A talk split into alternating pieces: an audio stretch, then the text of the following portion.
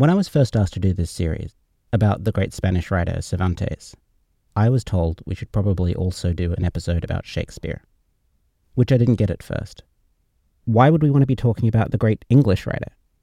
Because, I was told, Shakespeare and Cervantes died in the same week. Oh. And then, of course, it's the sort of thing that makes me think. These guys, around at the same time, in more or less the same end of the world, both of them writers who kind of defined their country's language. Both of them try to make it as a playwright. Both of them lived through the ups and the downs of both their countries, through wars and through peace. So it's the sort of thing that makes me wonder what links are there between Cervantes and Shakespeare? Are they like parallel lines? These two things that are close forever but never touch? In this installment, we're going through some of the life of each man. Cervantes and Shakespeare. Do their parallel lives ever touch? I don't think there'll be an interesting moral in Cervantes' literary career or Shakespeare's burial plot, but it is really interesting to have a look at these big chunks of their lives, especially their early lives, and see how just trying to make it as a writer affected them so differently. So for this episode, we've got our Cervantes expert. I'm Vicente Perez de Leon, and I'm senior lecturer at the University of Melbourne. And our Shakespeare expert. I'm Penny Gay. I'm a retired professor of English at the University of Sydney. I specialise in Shakespeare, particularly the history of performing the plays. But I think it would be easier if we start at the point where their lives really seem to converge. You know, not on the page or the stage. Instead, the week they both died. This is the Two Quixotes for the Instituto Cervantes in Sydney. I'm Sasha Rosen. 400 years ago, April 22nd, 1616, Miguel de Cervantes died. 400 years ago, April 23rd, 1616, William Shakespeare died. About two weeks ago, in Sydney, at the State Library of New South Wales on April 23rd, they held a special day for Shakespeare. Shakespeare 400. You know what's going on today? Well, it's the 400th anniversary. It's the date that is thought to be the day that he died on. The birth and the death happen to be registered at about the same time of year, so we sort of like to think that the 23rd of April is the day. I'm Andy. I'm Colleen. I'm Helena. It's the 400th anniversary of the birth and death of Shakespeare. We're having an amazing celebration here at the State Library. You've been running an information booth here today. Have people been very interested in Shakespeare today? Oh, yes, they've all heard about it. They want to see the Shakespeare room, the folios that we have on display. Has Cervantes had a lot of attention today? Not so much. Do you know who Cervantes is? Not really. Vaguely. Not really. I am Sharon. I'm Katie. When was the last time you guys actually read Shakespeare? This morning. Morning, yeah, this morning. Do you think Shakespeare is intimidating? No. I was reading his sonnets, and they're definitely not. No, I was just back to Midsummer Night's Dream, and that's definitely not. If you had to say pick between Cervantes and Shakespeare, yeah, who would you choose? Shakespeare. Well, naturally, I choose Shakespeare. I'm extremely biased, being from Stratford upon Avon. Ooh, Shakespeare. Shakespeare. Because we're pretty big Shakespeare nerds. Yeah, we tend to go to a lot of performances together. Helena was doing information on the day for the Friends Room. That room hosts most of the library's special Don Quixote collection. We have reminded people that it's the 400th anniversary of Cervantes. Speaking as someone who has spent today and many days doing a podcast on Cervantes, do you get a lot of really blank stares when you tell people about Cervantes and Don Quixote in Australia? Yes, sometimes, yes. But a lot of people do tend to know something about Don Quixote because it's such an amazing fable. First, they'll look at the bookcases, they'll peer in, you see them take a step to the left or the right and peer in again, and then again, and then in amazement. And that's when they go, hey, how come they're all the same book? If you had to pick Shakespeare or Cervantes, Shakespeare, simply because I've had so much more exposure. My husband is Spanish, so I do love Cervantes as well. and that's probably the same for me if I'm honest with myself. Shakespeare in English and Cervantes in Spanish occupy a similar position. And with English as my first language, I think Shakespeare has probably had a bigger influence on my life than Cervantes. But the more you learn about each of them, the more it makes you wonder about how close each of their lives were, or how far apart. Which brings us to 1616, to a single week when Cervantes and Shakespeare both died. On paper, they died a day apart Cervantes on April 22nd, Shakespeare on April 23rd. In practice, each country operated on a slightly different version of the modern calendar, so it was actually more like a week. Cervantes was an old man, 17 years older than Shakespeare. In the particular case of Cervantes, we're looking at a 69 year old man. He was handicapped, so he was being assisted by this congregation of nuns in Madrid. He had been a veteran in the war and he had a very spiritual life. But at the same time, he didn't have a lot of money and he probably didn't have a lot of attention when he died. Cervantes still had family when he died. He had probably a very quiet life at the end of his life. He still had some friends in the literary world. He wanted to be sure how he wanted to be remembered. So he was aware that he was famous and he would have a legacy at this point. Absolutely. But he was also unlike Shakespeare. He was not rich and nobody really noticed what he was doing. Absolutely. Both things at the same time. There are two paintings that are supposed to portray Cervantes. They are the only ones extant. The description that we have from himself is very late at his life, it's very realistic. He doesn't praise himself as a physical talent. He's showing an old man lacking some teeth and things like that, with a handicap on one arm. So he's not trying to show like he's a superhero like Don Quixote. We have a good picture of Shakespeare too. It's a bust of him, mounted above his grave on the wall of a church in his hometown, Stratford on Avon. It's a bust of Shakespeare who looks like a very ordinary, balding, slightly portly member of the town council. Shakespeare is definitely portly. I think he's more like a merchant of some sort. He certainly doesn't look handsome, and the fascinating thing is that efforts have been made over the last particularly 20 years to say this, that, or the other is a portrait of the young Shakespeare, and they're always incredibly sexy and gorgeous, and you think, nah, nah, it's not him. He was an ordinary looking bloke with an amazing mind. He dies about 52, Yeah, he was 52, yeah. and that's actually quite long lived. It's not bad. It's better than the average. Shakespeare is a retired gentleman living at Stratford on Avon, which is the town that he was born in, but he's now living in one of the poshest houses in Stratford. He's been able to buy that with the money that he's made from his successful career as a playwright.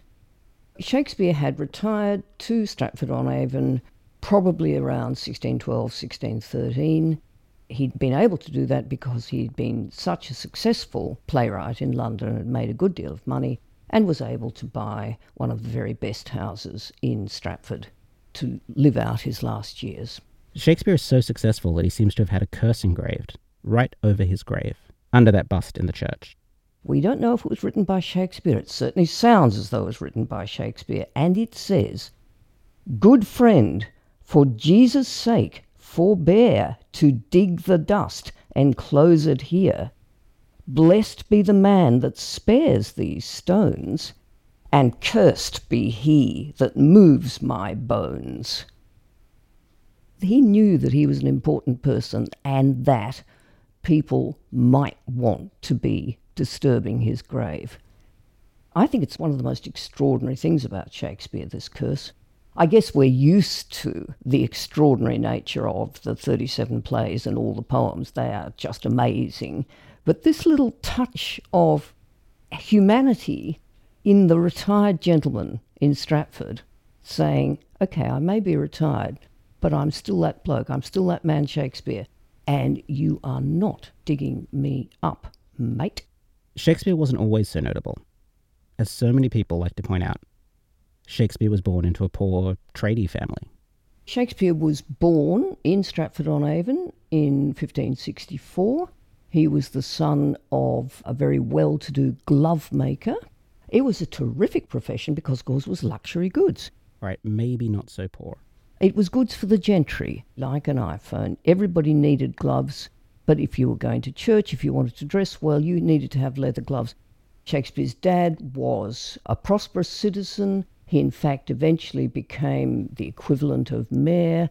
What follows from that is that it means his sons, and there were four Shakespeare boys altogether, would have free education at the grammar school. And the grammar school is still there in Stratford on Avon too. That means that Shakespeare would have had a really good boys' education in basically Latin and Greek and a bit of mathematics and a bit of astronomy and that sort of thing.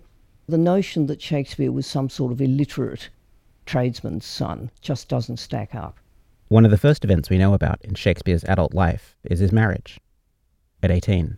Shakespeare married Anne Hathaway in 1582. She was already pregnant with their first child. A pair of twins was born in 1584. Look, there's no question it was a shotgun wedding, though these were more common back in the Elizabethan period than our 20th century prudish sensibilities allow. And I say 20th century specifically because, of course, now in the 21st century, nobody much cares. Once you were betrothed as a couple, you could have sex, and the marriage was just the religious formalization. For all we know, they had performed a ceremony called hand fasting, whereby in front of a witness they would say, I take you as my betrothed wife or husband. We can assume there was no shotgun involved, that they had already made their private vows in front of just one witness. Shakespeare probably had a full head of hair at 18? I reckon, just given standard male pattern development. I think he probably thought he was a pretty good looking fella and that he could wow the girls, and he got Anne Hathaway into bed. His twins were born in 1585, so that's the last date we've got for Shakespeare's presence in Stratford until he returns to Stratford at the end of his career. Cervantes' early life was a little bit less settled than Shakespeare's. He had a very, very agitated life. Cervantes was born in 1547. He was born in Alcalá de Henares, which is a small town around Madrid. I think we're probably middle class. His father, Rodrigo, was a doctor. They had to move around because of the father's job. His education was really interesting because he was, we know for sure he was educated in Madrid by Lope de Hoyos, who was a humanist. Lope de Hoyos was the administrator and academic, and he was kind of a historian in his times. He mastered Latin and probably Greek, and definitely his Spanish was superb. So after he was a student of Lope de Hoyos, he traveled to Rome. In Italy, we know that he stayed for one year. He served the Cardinal Acquaviva in Rome. Many scholars think that Italy was the center of artistic and academic and intellectual world at that time. Helping this cardinal, he probably was exposed to all this uh, high culture. Shakespeare's first big trip was somewhere a little closer to home. Shakespeare is then heard of in London in 1592 as one of the players, meaning an actor, in what was to become the top company, the King's Men, though it was at that time simply a smaller company, but it was a good company. Burbage, who ran it, was a really good businessman. He knew what the public wanted. Shakespeare is starting to try and write plays. A local scurrilous journal called him an upstart crow. There is a really interesting gap in Shakespeare's early life between 1584 and 1592. The speculation surrounding what Shakespeare might have done in those years of his early young manhood is absolutely fascinating. My two favourite theories, and they are only theories, there's circumstantial evidence only. Up until the age of 18, he's been hanging out around Stratford on Avon possibly going north. One of the theories is that he went and taught his Greek and Latin in a Catholic great house in Lancashire, which is a Catholic stronghold. It's an interesting theory. There's some circumstantial evidence. My favourite is that he travelled in Italy with a group of travelling players, and he knows a part of Italy extremely well. His references in his plays to the geography and topography of the sort of northern part of Italy, from Milan across to Venice, uh, through the Veneto, is extraordinarily accurate. There is no evidence other than what you can deduce from the plays. The standard let's not be romantic argument says, of course, Shakespeare would have heard all these stories from the sailors and the seamen who were around the pubs on the South Bank. I think If you're free and easy and you're sending money back home to your wife and three kids, which I presume he is doing, why not go travelling and explore this world which he's already found so stimulating to his imagination? So, after Shakespeare, circumstantially, went to Italy, or didn't, he went to London, started acting, wrote some plays. After Cervantes went to Italy, he went into battle. This particular battle had been brewing for quite a while. Europe was being challenged by the Ottomans. That is, a huge empire controlled by the place we now call Turkey. These Ottomans were Muslim, their ruler, a sultan.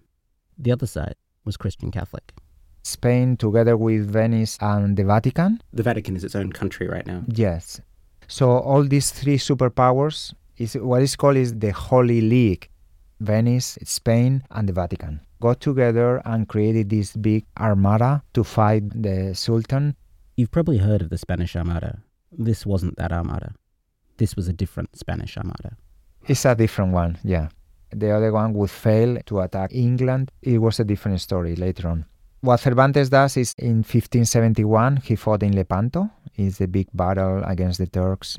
I think it's considered the biggest naval battle in history before the Second World War. The battle was really tight, but in the end, the technology of the Spanish ships were able to give the victory to the Holy League. Cervantes was in the middle of all of this, this massive naval battle, and it was huge. Rows and rows of ships lined up fighting each other, and he got hurt. He was injured in his arm. He was probably part of a cannonball or something like that. He became handicapped, but he was able to survive. And even later on, even if he was injured, he also fought in 1572 with Juan de Austria, who was a big general in Spain. He stayed a little bit in Naples, and when he was returning to Spain in 1575, he was captured by some pirates in northern Africa when he was very close to Catalonia in northern Spain. And this is a point where Shakespeare's life can't really compete for excitement. If we're looking for who had the most straight up adventure, Cervantes was captured by pirates. I don't think it would be like a Johnny Depp style pirate. It was the mini states, sort of city states in northern Africa where some people were attracted to the kind of life they offered. So there were Christian renegades who lived there and worked for them. What you did in Lepanto is stopping a real invasion and take over Europe, but not the kind of everyday pirate challenge that continued. They were good at what they're doing because they captured ships, they get their money or gold, and they got an economy going on. Some of the critics of Cervantes' works claim that Cervantes has some kind of positive view of some of the aspects of the life as a prisoner because he had more freedom maybe than he had in Spain. But even though there might have been some positives, Cervantes still tried to escape and failed four times. Cervantes would introduce this experience into two drama plays about being prisoner in Algiers. And he has one chapter in Don Quixote Part 1 about a captive in Algiers, Rui Perez de Viedma, who is a character in Don Quixote Part 1 who goes to Algiers and escapes. There is a problem with Ruiz's story as autobiography goes, though, because Ruiz escapes successfully, and Cervantes doesn't seem to manage that. No, you're right. Uh, Cervantes' brother does, but he doesn't escape. Cervantes is not able to escape. He tries four times. The first one was in 1576, the second one was in 1577, and at the same time, his brother Rodrigo was being liberated. The third one was in 1578, and the fourth one in 1579. So he was really, really active. There are not many details about that. What people look at is the chapter of Don Quixote. The description of the attempts there were about buying this person, paying this person who had a boat, things like that. I guess everything had a price in that place. Kidnapping for ransom back then was a thing you did with a specialized organization. Even today, when people get kidnapped, it's often that way. So, equally, back home in Spain, there was a specialized organization for getting people out of being kidnapped. Spain had NGOs like the Trinitary Fathers. These Trinitary Fathers were going around Spain asking for money to liberate these people. Same way today, you can give money to the education of this specific person in this country with a name and all that. The Trinitary Fathers could say, look, this money is to liberate this great man, Cervantes. Finally, Cervantes was liberated with money. Probably his family contributed as much as they could, but you know, there were some limits because it was a lot of money. Five years is a long time. But that much time in a place like Algiers gave Cervantes a sort of multicultural experience he might never have had. Algiers was different to Spain. For example, there was Muslim here, there's Jewish here, there's Christian here, whereas in Spain it was more everything should be Catholic. I think that experience could open his mind in terms of looking at things in a different way. His mind was much more open than the fiction that is in other authors in his period. Usually, veterans in war try to get the favor of the king in order to get some kind of salary. As he returned to Madrid in 1580, only five years after he returned, he wrote his first poetic novel, Galatea. It was not like Don Quixote, but this novel put Cervantes in the map in terms of the literary world. I think it was a good move for a young writer. Obviously, a handicapped man who, who was a very good writer, but he still had to prove it. He needed another way of getting a living. So at this time is when maybe the connection with Shakespeare in 1587 there was this preparation for the big armada against England. This is related to Cervantes straight because Cervantes was like a tax collector for the preparation of the Armada. This was that Spanish Armada, the famous one with Francis Drake and burning ships.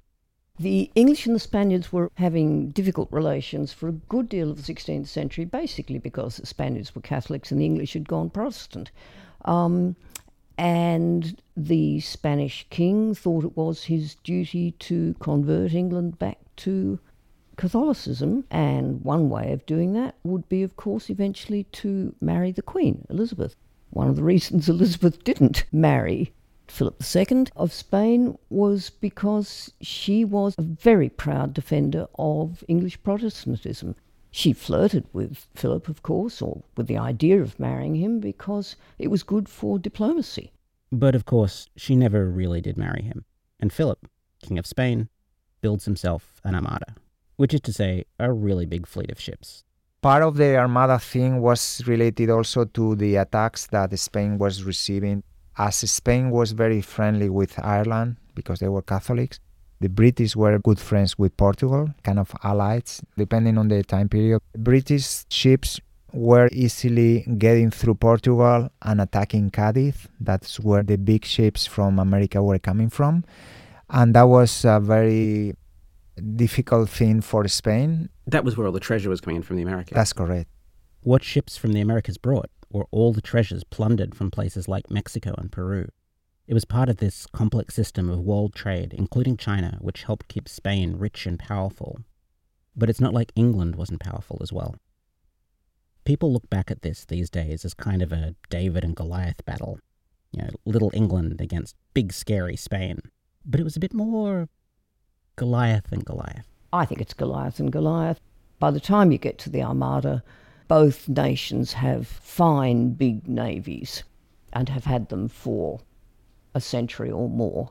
There were all sorts of maneuvers between Spain and England, but even the most dramatic fighting, like where Drake famously destroys some Spanish ships by sailing a burning boat at them, that only sinks about five or six ships. What devastates the Spanish fleet after a battle later on, near England, is when they just get outmaneuvered, and they have to sail around the top of Scotland, way up north, just to get home. And it really was just bad luck for the Spaniards that the winds blew them off course and took them round up the top and around to around towards the Atlantic. The loss of men and ships and as they say treasure in these basically sea-based battles in the 16th century, 15th century too, is horrendous to contemplate. That's why it's so remarkable when only five or six ships are lost by the English as opposed to the vast proportion of the Spanish fleet. And all through this period of conflict, culminating about 1588, we still don't really know what Shakespeare was doing. Is Shakespeare doing anything to support his team as far as the actual battles against the Spanish are concerned? Short answer I don't think so.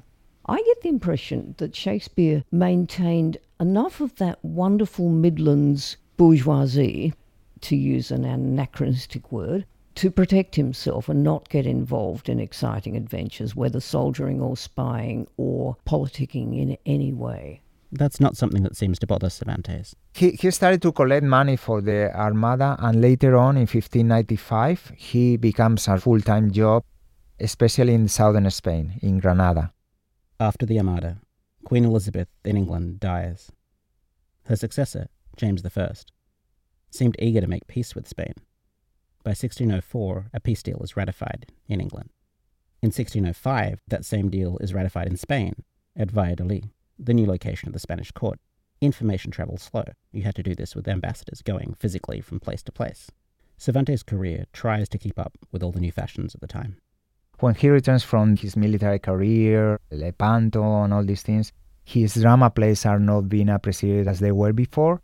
So he looks around. People say that he's really bad poet. What can he do? He writes fiction. He thinks it's the only genre that he can definitely excel. The important thing in this period that he went to Yale and he learned a lot about the experiences there. He learned about the language and all these things that we see in Cervantes' picaresque novel. Then the court of Spain moved from Madrid to Valladolid and he followed the court. And between 1609 1605, probably he wrote Don Quixote. He probably started Don Quixote in Valladolid. 1605, the first part of Don Quixote was very successful, definitely, you know.